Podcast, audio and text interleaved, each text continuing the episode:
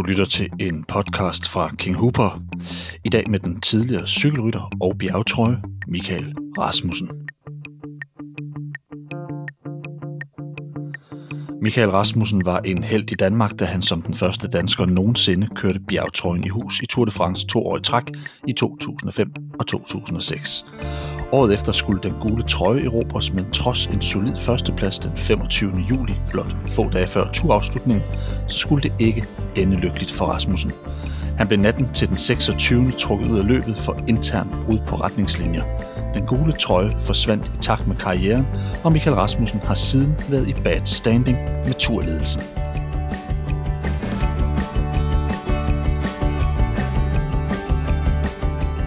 Michael Rasmussen, velkommen her til en King Huber podcast.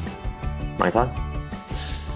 Michael, jeg har som optag til det her program interviewet Werner Møller og hans version af, hvad der skete i 2007.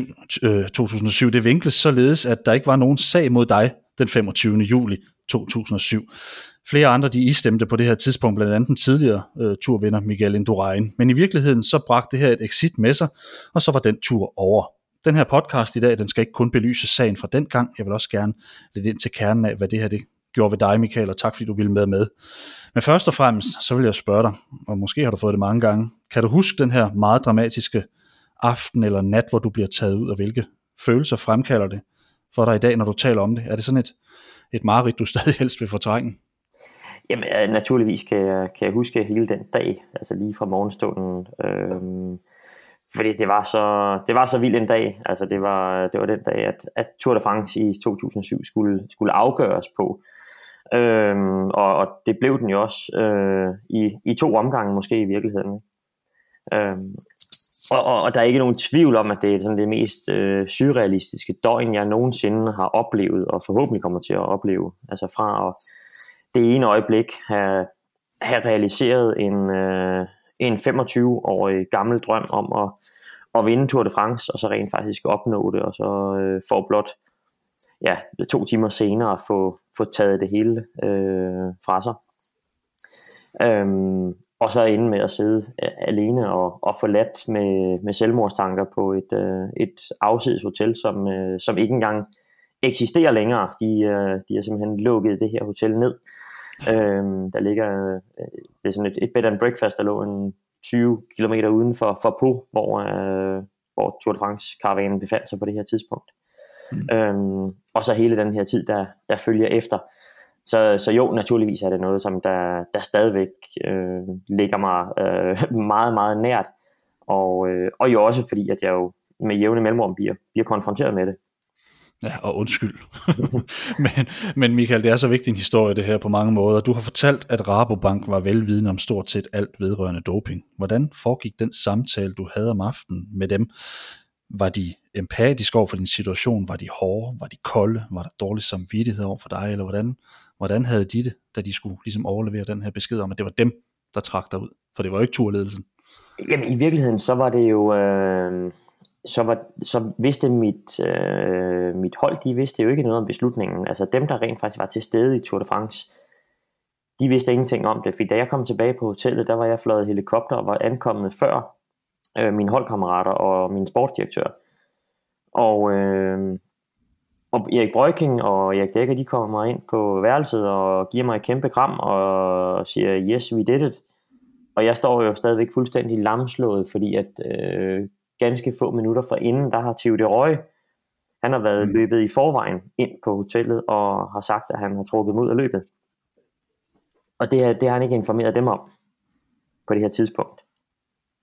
Så din øh, egen sportsdirektør ved det ikke? Så min egen sportsdirektør ved det ikke. Det er kun teammanageren på det her tidspunkt, der har truffet den her beslutning. Han havde efter sigende brugt cirka halvanden time øh, undervejs i, i bussen. Han var kørt med Rabobank-bussen ned ad bjerget og have stået det meste af tiden ude i, øh, i badekabinen og talt med, øh, med, med ledelsen af banken hjemme i Holland. Mm. Øhm, så på det her tidspunkt, der var holdet ikke informeret om det endnu. Øh, det blev så de, det her, ja, det blev så det her, Michael, er, ja, så det her er noget en stor vej rundt om, inden du egentlig, altså der bliver handlet meget, meget hurtigt. Ja, altså der sidder i hvert fald nogen op i Holland, der, der er klar til at, at trykke på knappen, fordi der jo selvfølgelig var nogle, øh, Altså der var øh, nogle, noget på styr i dagene op til, øh, på grund af den her whereabouts-sag, der kørte, om det var ulovligt, var det ulovligt, øh, og, og skulle de have reageret, ikke også? Og så, øh, og så havde de så åbenbart truffet en beslutning om, at hvis der, hvis der kom, øh, kom mere røre, og det gjorde der jo så på den her dag, hvor at, øh, David Casani, han fortalte, at han havde set mig i Italien. Øh, så havde de mm. åbenbart truffet en beslutning om, at, øh, at, at så, skulle jeg, så skulle jeg ud. Og så, ja. øh, og så fik jeg det at vide, og, og dagen efter så fik jeg så en, øh, en fyreseddel. Ja. Og du har nævnt lidt, at du sidder på et hotelværelse nærmest med selvmordstanker. Øh, hvordan var de efterfølgende dage? Hvor tog du hen? Jamen, jeg blev jo fløjet øh, tilbage til Italien, til, øh, hjem til min familie der øh, klokken 7 næste morgen. Øhm, og, og de næste dage var jo øh, var ganske, ganske forfærdelige. Øhm, altså, jeg var jo ganske vist hjemme, men altså, tankerne var jo øh, alle mulige andre steder end, øh, end der, hvor de, hvor de burde være. Ikke? Mm. Du har tidligere udtalt, Michael, at, at du ikke kunne leve med, at der var folk, der var mindre seriøse og mindre talentfulde end dig, og at de vandt. Cykelkulturen den var på det her tidspunkt inficeret med doping, og der var ingen vej udenom. Enten så steg man ombord på toget, eller også så blev man på perronen. Mange øh, i toprytter var dopet på det her tidspunkt, og holdene vidste i flere tilfælde besked, og pludselig så bliver du så plukket ud. Ikke engang på en dopingtest. I dagene, ugerne og månederne efter, hvad var så den, den grundfølelse, du sad med? Jamen altså, der er ikke nogen tvivl om, at øh, jeg, jeg følte en, en enorm uretfærdighed, og det gør jeg øh, for så vidt stadigvæk, fordi at øh, altså jeg blev jo øh, jeg blev taget ud af løbet øh, af Rabobank, og, og begrundelsen den var, at jeg havde ført dem bag lyset øh, for et brud på interne reglementer. øhm, og det er da ganske vist rigtigt, at øh, alle rytterne i deres kontrakt øh, havde et, et, øh, en passus om, at, øh, at vi ikke måtte benytte os af, af præstationsfremmende midler. Øhm, men øh, det, jo, øh, det spillede bare utrolig dårligt på, på klaver med, at øh, det samme hold øh, var dem, der transporterede både blodfrugts og EPO rundt i bussen og, og sørgede for, at vi fik udstedt øh, certifikater på, øh, på både astmaspray og, øh, og kortison. Øhm, mm. Og holdlægene uddelte øh, små piller med testosteron til rytterne. Ikke også? Så der, øh, der har været rigtig, rigtig langt fra det, man sagde til det, man gjorde. Øhm, og så lige pludselig så træffede de så den her beslutning, øh, jo som var helt ud af, af det blå, ikke også? Altså, de, mm.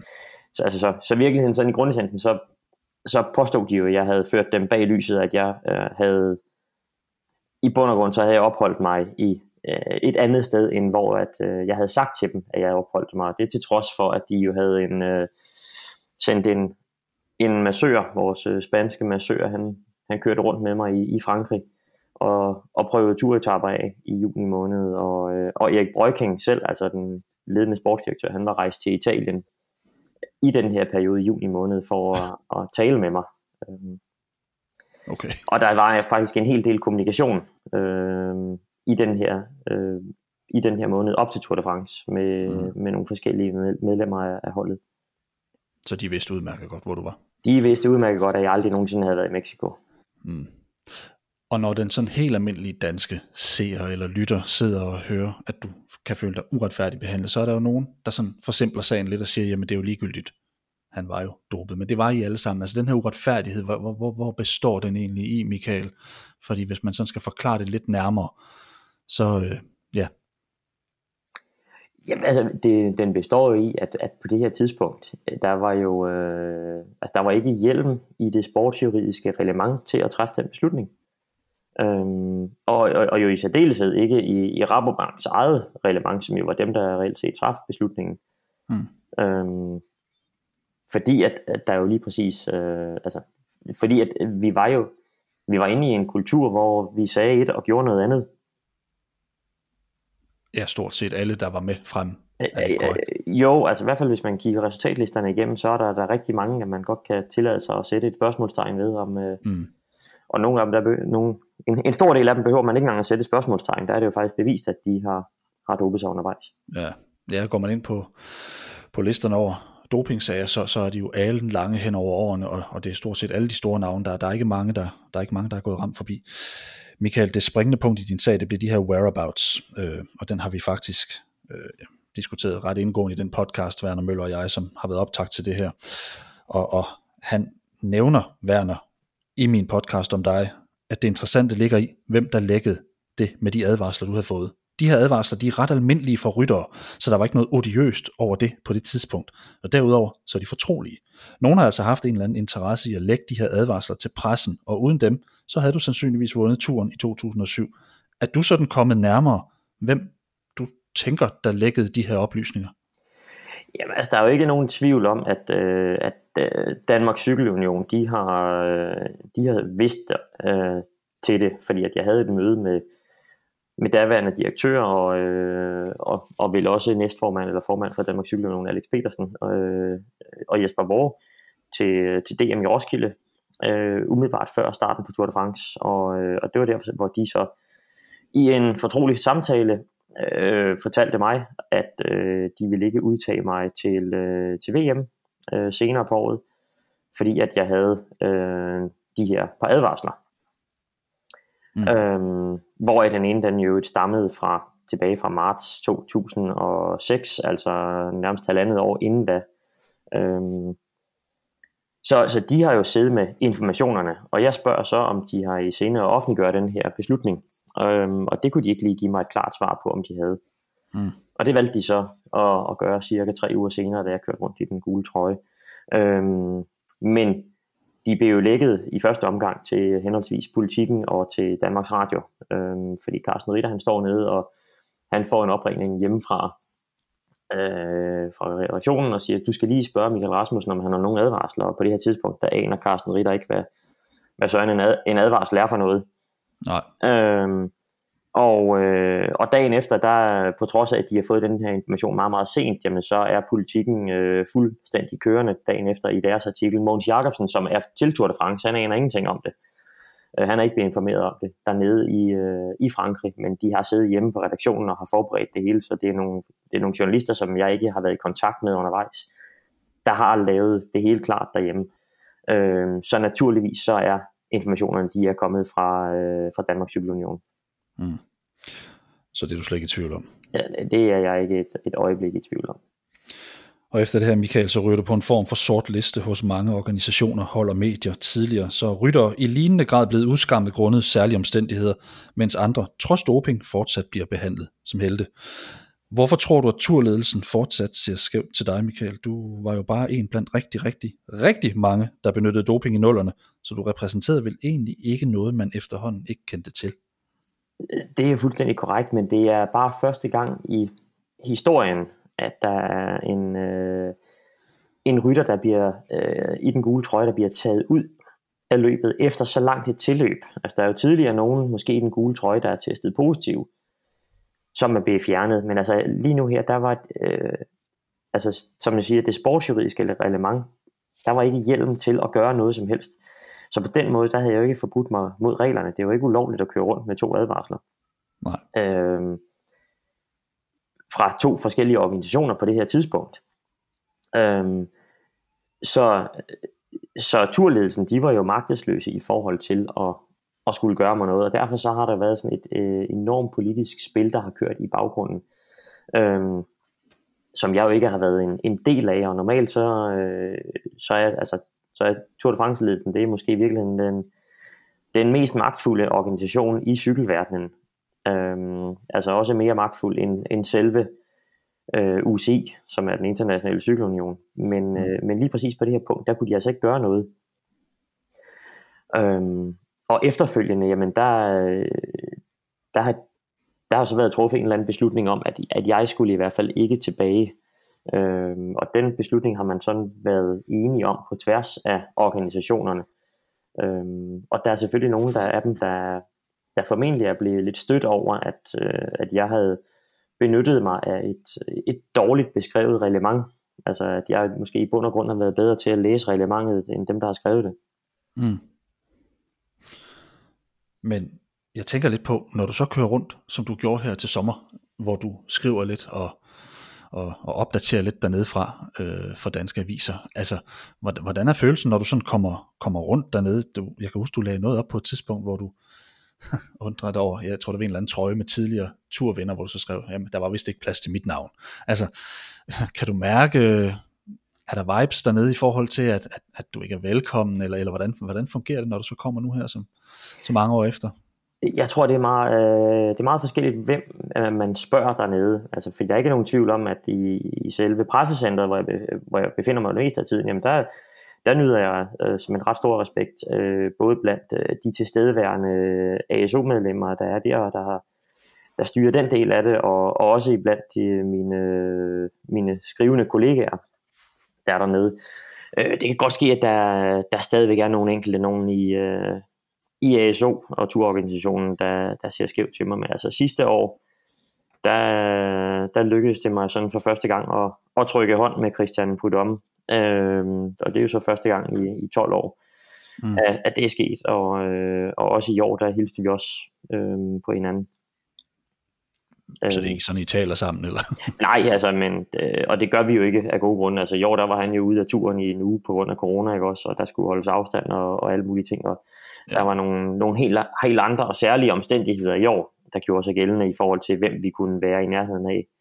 Mm. Øhm, men altså, der er ikke nogen tvivl om, der, der er sket en, en bedring, og der er sket en opblødning. Øhm, men altså helt tilbage i, øh, jeg tror i omkring 2010 øh, eller sådan noget lignende, der ved jeg, at, øh, at min journalistkollega på Ekstrabladet, Brian Askby, han havde inviteret en, øh, en anden cykelrytter øh, ved navn Alex Rasmussen øh, til et interview øh, undervejs i Tour de France, og han, øh, han blev så spurgt om, hvem det var, hvad det var for en Rasmussen, der skulle akkrediteres til dagen øh, på det her tidspunkt. Øh, så på daværende tidspunkt, der, der er ikke nogen tvivl om, at, at der havde jeg nok ikke været særlig velkommen dernede. Øh, men altså, tingene de har, har ændret sig, og det viser sig jo også, sådan, hvis man kigger i historiebøgerne, at når, når der går nok tid, jamen, så er der egentlig plads til de fleste igen i cykelsporten. Øh, der er nogen, der kommer lidt hurtigere tilbage end andre. Ja, jeg tænker om det her også, altså det kommer vi også måske ind på lidt senere, kan det også være med til at for dig at måske slippe noget af den her vrede eller bitterhed, ja, så kommer man nemmere videre ved, at der faktisk lige pludselig er nogen, der giver en hånden igen, og, og man kan føle sig bare en lille smule velkommen eller anerkendt. Ja, men altså, det er jo ikke noget, der ændrer på, at jeg aldrig vandt Tour de France. Altså, det, kan, Nej. det, det er da klart nok, at det er sjovere at gå rundt dernede og være, og være anerkendt og vældigt, øh, men det er ikke noget, der ændrer på, på min historie. Nej. Så den vil altid sidde der hos dig, tænker du? Ja, der er ikke nogen tvivl om, at den, øh, den historie, den kommer til at gå i, gå i graven med mig, og, øh, og jeg så sikkert formentlig for altid være, vil være mere husket for det, jeg ikke vandt, end for det, jeg rent faktisk vandt. Ja, for indtil da var du faktisk en, en, en ganske vindende cykelrytter. Michael, i Danmark, der var medierne hårde. Følte du, du fik en øh, hårdere tur end så mange andre? Åh, oh, det ved jeg simpelthen ikke, om jeg gjorde. Altså, der er ikke nogen tvivl om, at øh, når man kører rundt i den gule trøje og, og står til at vinde Tour de France, så er det jo ikke, så er det jo ikke hverdagskost øh, for nogen, altså, og, og jo i særdeleshed heller ikke i det her land. Der har kun været en enkelt mand, der har gjort det før. Ikke? Mm. Øhm, og, og på det her tidspunkt, jamen der, der har jeg jo været en af ja, verdens øh, mest, mest profilerede sportsfolk. Øhm, og, og i hvert fald øh, en af det her lands mest profilerede. Og det er klart nok, at når medierne nu er, som de er, og, øh, og det er cykelsport, og det kommer lige i kølvandet på, øh, på Lance Armstrong og på Floyd Landis og på øvrigt øh, Operation Puerto, som øh, skete året forinden, og i kølvandet på, at, øh, at hele telekomholdet, de få måneder inden Tour de France sad og, og græd øh, krokodiltårer og over det, de havde gjort 10 år tidligere. Øh, og, øh, og så i kølvandet på, at øh, der skulle øh, gang i den her store oprydningsproces og rensagelsesproces i, i cykelsporten, jamen, så har det været et, et rigtig, rigtig dårligt tidspunkt øh, at køre rundt i den gule trøje, hvis der kunne stilles øh, spørgsmål ved, ved troværdigheden. Mm. Øh, og derfor så har de selvfølgelig reageret øh, hårdt. Og rigtig mange rytter, Michael, de kørte jo med de her advarsler, da du fik dine. Disse her, de må ikke offentliggøres, hvilket de så alligevel blev. Pressen bragte dem, og historien blev, at du havde lovet for dit hold. Du fik senere rettens ord for, at du faktisk ikke havde lovet for Rabobank, men pressen blev alligevel sådan lidt mere aggressiv. Øh, Brian Holm har tidligere beskrevet, hvordan en journalist forsøgte at presse ham til oplysninger om Bjarne Ries og Telekom ved at true Holm med at svært ham til en dokumentar, hvis ikke journalisten fik noget brugbart. Har du oplevet sådan ufine metoder i det her, altså den her periode af dit liv, eller, eller i hvert fald en mere glupsk sådan tilgang fra pressen? Øh, nej, ikke. Jeg er ikke blevet udsat for trusler på den måde. Altså, jeg kan sagtens se, at der, at der selvfølgelig er der øh, dele af pressen, der har været, øh, der har været mere aggressive end andre. Øh, og, og på det på daværende tidspunkt, jamen, der har jeg jo ikke været, øh, været klædt på til at, at kæmpe den kamp øh, kan man sige. Altså det, og det er klart nok, at når, øh, når jeg får et spørgsmål, som det Lars Værge, han stiller mig om, om jeg er til at stole på, ja. øh, så, øh, så skal jeg selvfølgelig ikke svare, som jeg gjorde dengang, og sige, ja, selvfølgelig er det. Ikke også? Altså, så havde, så havde det rigtige svar jo, øh, jo været, altså, at, at det må jo i den grad være op til ham selv, men altså, siden han jo overhovedet stiller spørgsmålet, så, øh, så har han jo allerede afsløret, hvad for en holdning han har indtaget. Øhm, fordi at det er jo sådan et spørgsmål, hvor der kun er et rigtigt svar til. Mm. Øhm, så i virkeligheden, så er det jo fuldstændig øh, tåbeligt at stille det spørgsmål. Det er udelukkende kun for at, at profilere journalisten selv og stimulere hans eget ego, og, og det bliver simpelthen stillet igen i år øh, til Primoz Roglic, øh, og der reagerede jeg også på det, øh, og det afførte en, en ret hæftig debat i pressecentret efterfølgende, om det var, om det var rimeligt eller ej, og overhovedet stille den slags spørgsmål til rytterne, der ikke gav dem nogen chancer for at, at give et nuanceret svar. Mm. Ja, for der findes jo kun et svar til det, kan man sige, men, men, men er der altså er der journalister, der faktisk også bakker lidt op omkring den her, når man sidder i sådan et center og, og, og tænker, det her det, det er en tåbelig form for journalistik at, at, at gå ind i den her, for selvfølgelig kan rytteren ikke give andet svar, altså der, der er jo ikke mulighed for andet faktisk. Ja, det er der helt sikkert, og, øh, og journalisten, der havde, øh, havde stillet spørgsmålet, det, øh, det var Jeremy Riddle fra øh, The Guardian, som er en af sådan meget anerkendt. Og, og ham og jeg, vi havde en, øh, en meget lang snak øh, dagen efter, om lige præcis det her, ikke også? Og han var simpelthen meget lydhør over for det.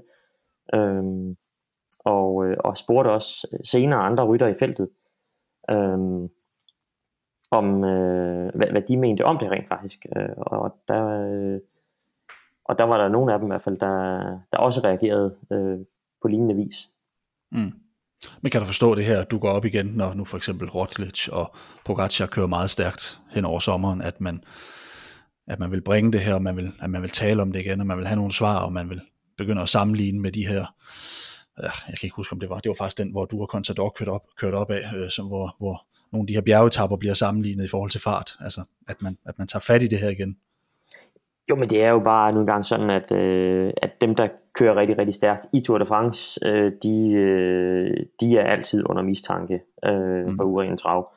Øh, og det er de jo bare ved, at man kigger i historiebøgerne, fordi at rigtig mange af dem, der har kørt der før dem, det, de har været det, og, og det er jo bare en del af, af cykelsportens arv, og de, de bærer rundt på. Mm. Michael, journalisten Niels Christian Jung, han får tror jeg året efter din afgang, hederen årets sportsjournalist efter sin indsats med at afdække din historie under turen i 2007. I begrundelsen fra talerstolen, der lød det, som en kompromilløs graver afslørede han, at Michael Rasmussen ikke befandt sig i Mexico, men i Italien. Det førte til, at Michael Rasmussen blev taget ud af Tour de France, netop som han så ud til at vinde det franske cykelløb. Niels Christian Jung pillede vingerne af kyllingen fra Tølløse. Du har tidligere i bogen Watch Out beskrevet, at udenlandske journalister, de havde dig. Hvordan var din følelse omkring den danske presse? Havde du en, en følelse af, at de var de fair? Øh, jeg ved, det ved jeg simpelthen ikke, om de var. Det, nogen var nok, altså, men der, man, skal, man skal huske på, at på det her tidspunkt her, der var ikke rigtig nogen, der egentlig vidste, hvad søren var det der whereabouts for noget. Det var sådan et helt nyt ord, der blev øh, indført i, øh, i sådan en hverdagssamtale efter og under Tour de France øh, i 2007. Der var sgu ikke rigtig nogen, der havde sat sig ind i, hvad det egentlig betød. Øh, og når man nu er til Tour de France, jamen, så, øh, så skal tingene bare gå utrolig stærkt. Der er, der er nogle deadlines hver eneste dag, og der er sgu ikke lige tid til at sidde og, og researche sig igennem øh, VADAs dopingreglementer, og, og hvad siger UCI om de her sager. og så bliver der jo øh, så bliver der trygt ting rigtig, rigtig hurtigt, og nu ved jeg jo selv, fordi jeg har rendt rundt nede i pressecenteret nogle år efterhånden, at, øh, at, at folk de render rundt og, og spørger hinanden, siger, har du hørt noget, har du hørt noget, ikke? Øhm, og så er der ikke tid til den nødvendigvis den store øh, refleksion om, øh, hvad det er, der bliver viderebragt, og, og formentlig heller ikke, øh, hvad konsekvensen er for den, der sidder i den anden ende. Øhm, så jeg kan simpelthen godt forstå, hvad det er for nogle mekanismer, der, der sætter i gang, og det er bare noget, øh, skal sige sådan på, på grimt dansk, noget rigtig lort at sidde i den, i den modtagende ende af det, ikke? Ja. Michael, som person, så er du gennem din karriere blevet beskrevet som perfektionist, øh, men også som en rytter, der gik sine egne veje.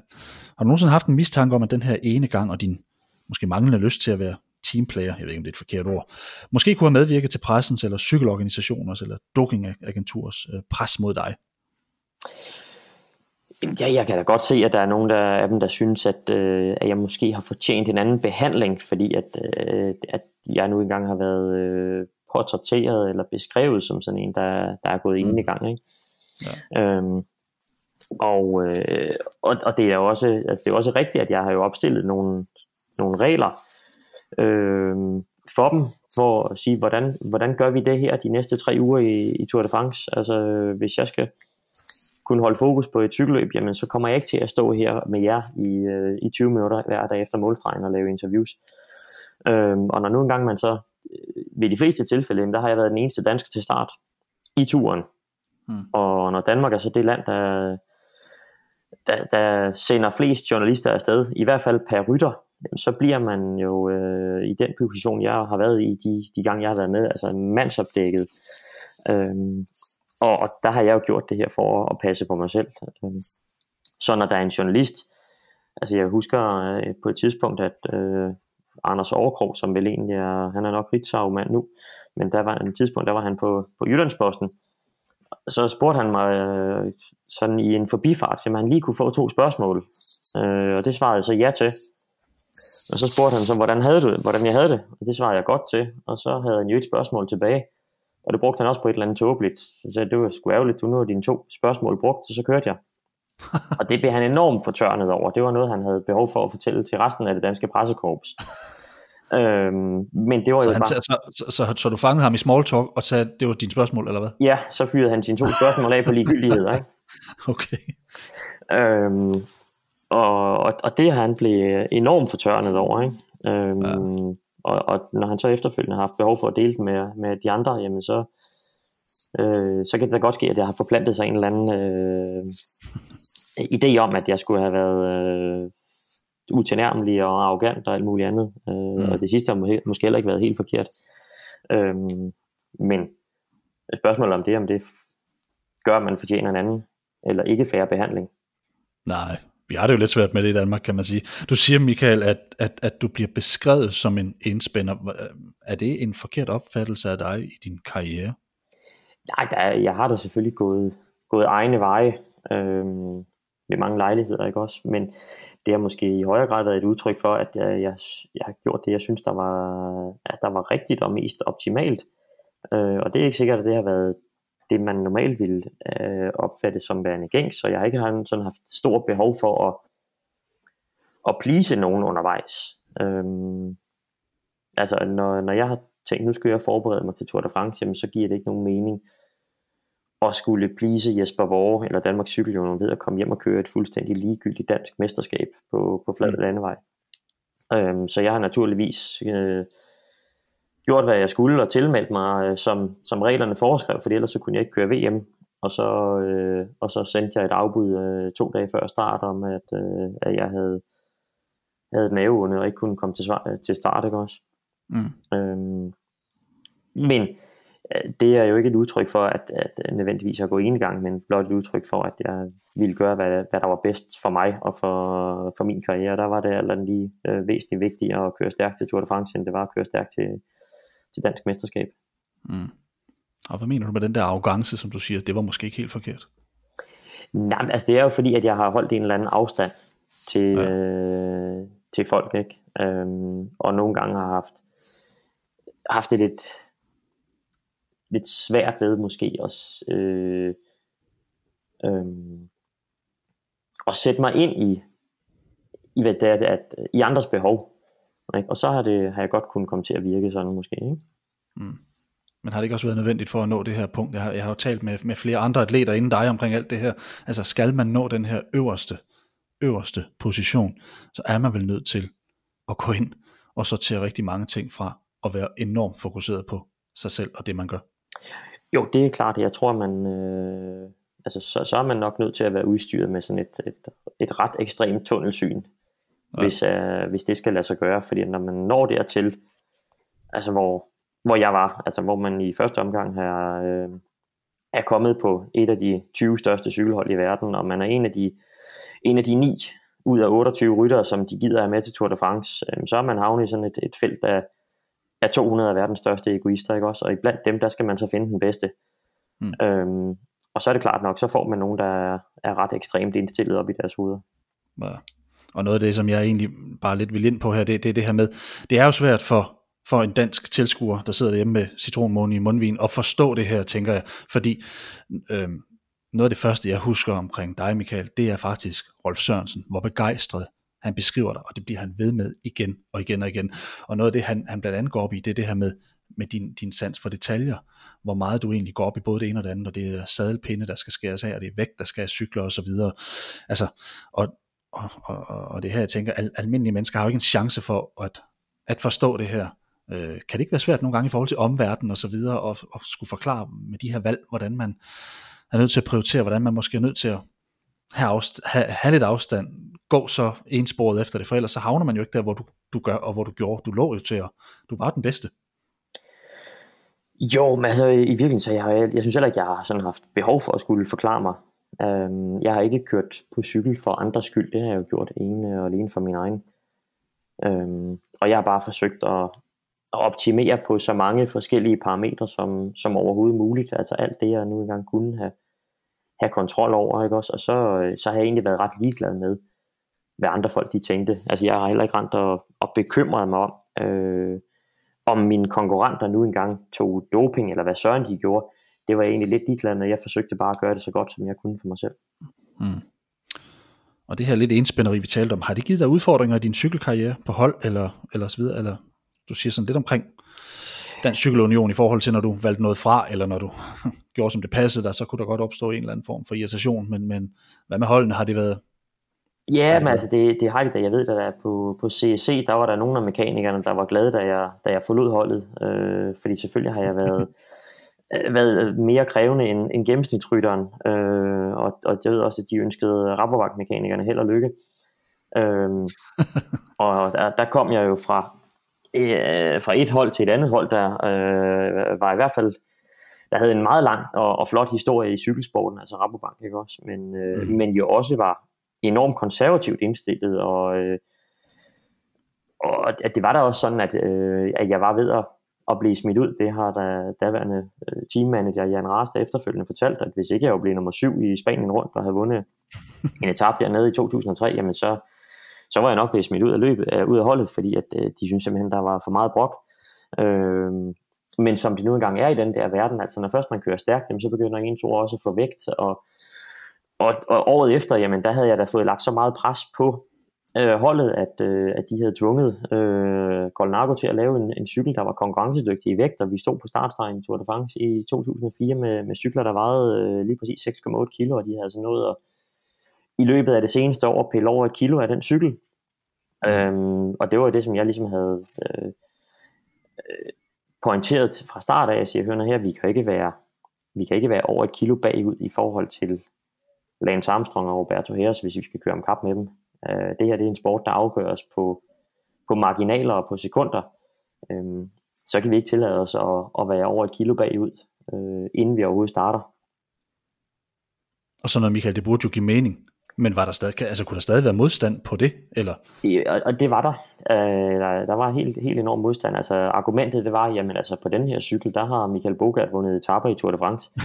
Okay, så historien. øh, så siger jeg, det er jo meget muligt, at han har det, men han kørte heller ikke fra dem. Øh, det var nogle andre omstændigheder, at han vandt, så, øh, så det er jo ikke noget, der bare er sammenlignet sådan en til en. Nej, og især ikke når man kører tur. Michael, jeg så et tv-program med dig for nylig, hvor du berettede, at i forhold til alt det her med de her dopingsønder, så angrede du dem ikke. Du var den opfattelse, at det ville være hyklerisk at angre noget, man har gjort så længe. Alle andre ytre, øh, rytter har jo på en eller anden måde angret for åben skærm, men det følte du ikke for. Igen står du sådan lidt alene med dit udsagn. Tror du, at flere ryttere egentlig har det som dig? Det tror jeg, der er rigtig, rigtig mange, der har. Altså, jeg har også selv siddet på et presmøde over i Herning og sagt, øh, sagt undskyld og øh, over for, øh, for nærmest Gud at være mand. Øh, men det er jo en festtale for Søren. Altså, det er jo noget, der er sagt til lejligheden. Ikke? Øh, fordi at dem, der sidder der, de, øh, de og jeg ved jo udmærket godt, hvordan arbejdsbetingelserne har været. Øh, og øh, i langt, langt de fleste tilfælde, der er der jo ikke nogen, der har stoppet noget ned i halsen på os. Det er jo noget, vi har gjort af, af egen fri vilje mm. for at, at udleve en, en ambition øh, efter mange års hårdt arbejde om stadig at være konkurrencedygtig om og stadig køre, kunne køre med om sejren. Øh, og, øh, og det har jeg simpelthen ikke noget behov for at sidde og, og undskylde, at jeg vil øh, forfølge den ambition. Nej, og du nævnte tidligere, at et telekomhold, som du mente, græd krokodiltår. hvad, hvad mente du med det? Ja, altså, øh, fordi selvfølgelig er der ikke nogen af dem, der rent faktisk øh, oprigtigt sidder og undskylder, at de, øh, de har siddet og, og snydt. Jeg kan huske, at Erik Sabel, han, han fortalte, at han, han stoppede med at, at tage EPO allerede efter en uge, øh, fordi han kunne simpelthen ikke leve med bivirkningerne af det øh, på det her pressemøde. Og mm. en af, en af sådan de behagelige bivirkninger, det var, da han vandt Milan Sanremo fem gange. Ikke? øhm, i, I en tid, hvor der i hvert fald blev, blev fyret på. Ikke? Og, ja. øhm, og sandheden var jo rent faktisk også, der i, at han så øh, nogle år senere, da han så reelt stoppede sin karriere, der kom hele sandheden så frem. Ikke? Øhm, ja. Og det er jo bare fordi, at det er opportunt at sige i, øh, i øjeblikket. Øhm, jeg skal ikke ja, kunne være, jeg skal lade det være usagt om, om der rent faktisk er nogen, der har haft det dårligt med det. Men jeg tror, at langt, langt største delen, det er fordi, at, øh, at det er bare det, der, det, er det, der er opportunt i øjeblikket. Og så, øh, og så kan man sikkert med fordel nøjes med at fortælle en light version af den sandhed. Mm. Ja, man kan vel tale om, at det, det er en form for damage control, man laver, også på, på noget efterfølgende, og hvis man lægger alle kort på bordet, så kan man måske være lidt bange for, hvad, hvordan opfattelsen kan være alt det her. Det er, du, altså, ja. det, det er klart, hvis man vælger at, at tømme hele skraldeposen på bordet, jamen, så er der en reaktion, og hvis man vælger at, at beskrive det i en, en, en light version, ikke også? Altså som, som Rolf Sørensen han gjorde, han fortalte, at han var nærmest sådan en festryger, ikke? I blandt, mm. i blandt narkomaner, jamen så, så kan man trække lidt på smilbåndet af det, men altså han slap igennem øh, på en, en, en ret, ret blid måde, må man sige, ikke også? Mm. Øhm, og der, der er sikkert andre, andre versioner, øh, som, der, som der minder lidt om det. Mm. Men, men du har faktisk sagt, at du har aldrig haft nogen bivirkninger, du har aldrig haft noget ubehag, du har ikke haft nogen symptomer, du har ikke haft noget omkring alt det her, fordi øh, der er jo meget, har været meget snak omkring, at det her var livsfarligt for rytterne, og man skulle passe på i, i forhold til, at, hvor langt man gik i alt det her, og rytteres helbred senere. Ja, men det er jo også en af de her øh, skrøner, som der sådan lystigt bliver, bliver overleveret. Øh, altså et af, et af argumenterne mod doping, det er jo, at det er sundhedsskadeligt. Men altså, sagen er jo bare den, at, øh, at det, som vi beskæftiger os med, det er sundhedsskadeligt som udgangspunkt. Det er jo ikke, det er jo ikke sundt at ligge og cykle 35 eller 38.000 km om året. Det er jo ikke sundt nødvendigvis at køre ned ad bakke med, med 80 eller 100 km i timen. Øh, det er i hvert fald noget, man for alvor kan komme til skade af, så det er jo ikke noget, der er reelt er et, et, et parameter i de, i de overvejelser, som, øh, som man gør sig som, som atlet. Øh, så på den måde, så, øh, så er det sådan lidt en, en tosset argumentation, synes jeg. Øh, ja. og, og så, så fremlægger, foreligger der faktisk ikke nogen beviser for, at der er nogen, der er døde af doping. Øh, det er sådan en, øh, det er en del af, af antidopingmyndighedernes øh, skræmmekampagne, ikke også? Og, og det er klart nok, at det, øh, det kan være fornuftigt nok, hvis man, når man vil forsøge at holde folk fra det. Øh, men det er bare ikke sandheden. Altså, der, er jo, øh, der går jo vandrehistorier om, øh, om ryttere, der er døde i sengen i, øh, i slutningen af 80'erne og starterne af 90'erne. i Holland og Belgien. Øhm, og nu har jeg jo været en hel del i de lande og beskæftiget mig med, med både belgiske og hollandske cykellæger på Rabobank, og, de siger, at det her det er jo, det er jo overleveringer øh, og vandrehistorier, fordi at, at alle de her ryttere, som var impliceret der, dengang, øh, det var alle sammen nogen, hvor at, øh, at der var altså øh, nære relationer, der var døde af hjertestop, øh, så det var noget, der var i, i, de her, i familien. Mm. Øhm, og alle sammen, de kunne, øh, kunne forklares med, med tidligere komplikationer, øh, og altså ikke et overdrevet øh, EPUM-brug. Nej. Din holdning til doping her, Michael, har du oplevet negativ respons på det? Det har jeg da i den grad, altså, øhm, og, og det er jo fordi, at, at folk de ikke nødvendigvis lytter efter med, hvad, hvad det er, jeg siger. Øhm, altså på et tidspunkt, der, der bragte BT en artikel om, at, at jeg underviste unge mennesker i doping øhm, lige frem, og, og, det, øh, og sagen var faktisk den, at jeg havde medvirket i nogle uddannelsesvideoer, øh, der var sådan målrettet mod 9. og 10. klasserne, og så først 2G. Øhm, netop for at belyse, hvad det er for noget, vi snakker om. Fordi det er bare så nemt at sige, jamen øh, doping det er livsfarligt, og øh, uden, uden at have beskrevet, hvad det er for noget. Ikke? Mm. Altså når man, når man spørger folk, om de synes, at man skal bekæmpe doping, så vil, så vil langt de fleste, de vil, de vil række hånden i vejret. Men det er jo uden at gøre sig nogen tanker om, hvad så en doping det er for noget.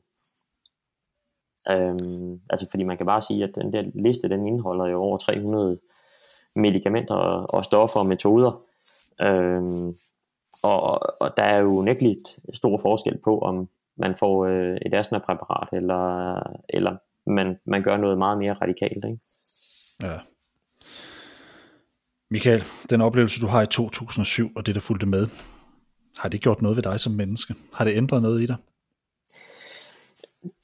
Det har det da helt sikkert. Altså, jeg, er, jeg ved jo, at uanset hvad for en modstand stort set, at jeg skulle kunne komme ud for, jamen så, så vil jeg stadigvæk blive stående på benene bagefter. Ja. Øhm, altså jeg kom igennem den her oplevelse i live, øhm, og det er jo sådan en, en forsikring for mig selv om, at, øh, at der skal rigtig, rigtig meget til, før at jeg vælter.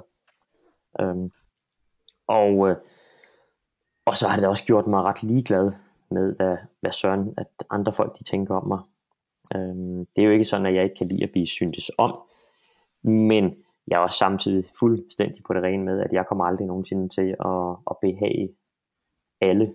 Øhm, og dem, som jeg ikke behager, jamen dem er jeg egentlig lidt ligeglad med. Ikke også? Så jeg, mm jeg, har ikke, jeg har ikke behov for at, at skulle til, stille alle tilfreds. Det har nogle gange, når man sådan har kigget på det, virket som om, det var Michael mod hele verden. øh, og du nævner det der med, at jeg kom igennem. Hvad, hvad gjorde, at du kom igennem en så stor ting som den der? Altså, var der nogle særlige ting, der gjorde, at, at du ikke dengang tog billetten, som du selv sagde, jeg sad der med, med det hele i hænderne, og, og, og hvad gjorde, at du ligesom redde den kæmpe storm af, som det jo var, Michael? Ja, man kan sige, at øh, under normale omstændigheder, så var der nok nogen, der burde have sendt mig til, øh, til en psykolog på det her tidspunkt. Øh, men den tanke, den har der åbenbart ikke opstået hos, hos nogen i øh, hverken i, i sportsverdenen eller i, i mit nære øh, miljø. Øh, men jeg tror som udgangspunkt, så øh, hvis man er i en situation, hvor man, hvor man kan vinde Tour de France, så er man så er man som udgangspunkt nok heller ikke helt normal. øhm, og, og, og jeg tror, det er jo det er nok i virkeligheden også det, der har, har reddet mig igennem. Ikke også? Altså, det har været et eller andet iboende. Øhm, fordi der er jo, og, og det er jo ikke fordi, at der er andre, der ikke har været i den situation, der har været i stand til at vinde Tour de France, altså som, som jo rent faktisk Nej. har taget billetten. Øhm, men altså, der, der er vi mennesker, vi er også skruet lidt forskelligt sammen op i, i hovederne, ikke også? Øhm, mm. Men altså det Tænker her, du på, Jamen, altså, Tænker du på Pantani, eller? Ja, altså både, øh, både Jimenez og Pantani og ja. Frank van den Broek. Øh, oh, ja. Altså, jeg har jo, ja. jeg har jo kørt sammen med, med fem ryttere, som alle sammen har begået selvmord, fordi de har været involveret i en eller anden form for, for dopingsag. Ja. Øhm, Og, øh, og, og i virkeligheden så, hvis man skulle være lidt, lidt fræk, så kan man jo så kan man sige, at det har været kampen øh, efterfølgende, der har taget liv af dem. Altså det har, været, det har ikke været dopingen, det har været antidopingen. Øh, mm. Og den kamp, de har skulle øh, kæmpe efterfølgende, der har, der har taget liv af dem. Ja, for jeg tænkte lidt på, har du gjort noget for at få bearbejdet det her sådan i årene efter? Har du nogensinde gjort noget for ligesom at komme af med den sorte klump, man måske går rundt med i maven? Altså efterfølgende, der øh, jeg brugte utrolig meget tid på at, på at cykle i de år. Øhm, også selvom jeg ikke vidste, om jeg nogensinde kom til at, at køre på cykelløb på højt plan igen. Ja. Øhm, og det tror jeg egentlig, det har været, det har været min terapi. Ikke? Øhm, og så cykle 30.000 om året, uden, øh, uden at vide, om det var for noget formål. Øhm, og man kan sige, jo længere det her det kommer på afstand, jo mindre bliver, bliver det åbne sår også, der er, velvidende, at det aldrig nogensinde heles. Mm. Og hvilke konsekvenser har den her tur i 2007 haft dig, for dig i, i, i sådan et bredt billede? Altså personligt har vi talt lidt om, men hvad med økonomisk og fremtidsmæssigt? Altså, har det, det har det selvfølgelig, men har det, har det ødelagt nogle muligheder for dig? Ja, altså man kan sige jo, øh, i første omgang, ja, så har jeg jo, så tabte jeg jo utrolig mange øh, millioner ved ikke at, at kunne øh, køre hele vejen til, til Paris. Øh, det er jo det er svært at gøre det lige op i, i kroner og øre, men altså 50, ja. 50 millioner er nok et meget godt bud. Mm. Øh, sådan over tid. Og så har det jo gjort jo, at jeg efterfølgende har haft over, over store vanskeligheder ved at finde fodfæste i, øh, i cykelsporten, så, øh, som jo egentlig er det, som, ja, hvor jeg jo måske har, eller hvor jeg jo uden tvivl har min, min største ekspertise efter, efter fire årtier ja. inde i, i den verden. Øhm, så, så jo, altså det har det da helt sikkert. Øh, men omvendt, så har jeg også øh, altså så har jeg også været tvunget til at sådan genopfinde mig selv. Og på den måde, så har jeg udviklet mig øh, personligt. Øh, netop ved at komme, komme ud af den verden, fordi jeg, jeg har været tvunget til at, at skulle gøre noget andet. Mm. Så du fik simpelthen ikke lov at blive? Er det din følelse, eller har du selv truffet det valg? Nej, altså jeg fik ikke lov til at være et sted, hvor jeg synes det var fedt at være. Altså jeg, kunne, jeg kunne få lov til at køre et lille cykelhold fra Herning øh, i, i 3. divisions øh, regi. Øh, men, men mere end det er det ikke blevet til. Nej. Og Michael, hvordan er Michael Rasmussen, der sad på cyklen frem mod 2007, anderledes end den Michael, jeg sidder og taler med nu, 13 år senere? Og men der er ikke nogen tvivl om, at på daværende tidspunkt, der var jeg øh, udstyret med et, et, et helt ekstremt tunnelsyn og, og var enormt egoistisk. Øh, og havde ikke sådan de store tanker for konsekvenser for andre, fordi der, der handlede det om der handlede det om en ting, øh, og, og alt andet altså, øh, kom i anden række. Øh, hvad, hvad enten det har været både øh, venner og familie og hensynstagen til, til alle andre. Mm. Øhm, der handlede det om, at, øh, at jeg skulle udleve, øh, udleve min, min drøm og, og, og, og forfulgte den, den ambition om at vinde Tour de France benhårdt. Mm. Og det er klart nok, at der, der er jeg jo et helt andet sted nu. Altså for det første, fordi at, at tiden den er jo den er jo den er rendt den gale vej. Øh, i forhold til at skulle, skulle vinde Tour de France. Øhm, men så også fordi, at jeg jo har øh, gudskelov, kan man sige, øh, jeg, jeg blev klogere, og, og så øh, også har bevæget mig ud i, i nogle, nogle andre retninger, hvor jeg blev, blev helt enormt udfordret. Ikke? Mm. Er du stadig lige så ambitiøs og agerig, når du sådan går til dine nye opgaver, som, som du var, da du sad på cyklen? Øh, nej, det tror jeg ikke. Altså den, den der dedikation, den er, den er helt unik. Øh, ja. det, jeg tror, det er de færreste, der, der bliver født med, med to livstrømme, øh, der har det samme niveau, altså som det jeg, jeg havde. Øh, altså jeg har været enormt privilegeret at kunne dedikere øh, 25 år af mit liv til at forfølge den her drøm, og jeg er så ikke nået helt i mål med den det er jo en anden sag, men altså jeg, jeg kan ikke forestille mig, at man kan være født med sådan to, øh, to drømme, der er så ekstreme. Øh, men jeg har fået øh, fundet en masse andre ting, som der giver mening for mig. Mm. Michael, du endte med at betale en høj pris for en fest, som de flere andre var med til. Du har udtalt, at Rambo Bank for eksempel var velvidende om alt, som du selv nævnte. Øhm, er det overhovedet muligt, Michael, og for en rytter at kæmpe mod de her store firmaer, hvis vi kigger på øh, rytter i dag? Lad os nu bare lege, at der var nogen, der sad derude og var i lidt samme situation som dig. Har man en chance? Jeg tror, det er utrolig svært, fordi at øh, cykelsporten, den, øh, den har rigtig, rigtig hårdt brug for de her store sponsorer. Altså på daværende tidspunkt, der var Rabobank, det var den største bidragsyder i cykelsportens historie. De, øh, de havde brugt omkring øh, 2 milliarder. øh, og, øh, og cykelsporten ville leve utrolig dårligt uden, uden den økonomiske øh, tilgang øh, fra de midler, som Rabobank havde, øh, mens den kan sagtens leve uden en enkelt rytter. Øh, og det ved, det ved de store organisationer ganske udmærket. Altså det er, der skal rigtig, rigtig meget til, for at et, et hold bliver, øh, bliver bortvist fra cykelsporten, fordi der har der unægteligt været masser af eksempler på øh, både teammanagers og, og sportsdirektører, der har været involveret i, øh, i dopingrelaterede aktiviteter, men altså så snart de kommer tilbage med en ny stor sponsor, så er de velkomne igen. Hmm. Øhm, og derfor vil det altid være nemmere at skille sig af med en enkelt rytter og kalde ham for, for det sorte for over ham, der ikke har forstået beskeden, øhm, og så tage imod millionerne. Ja.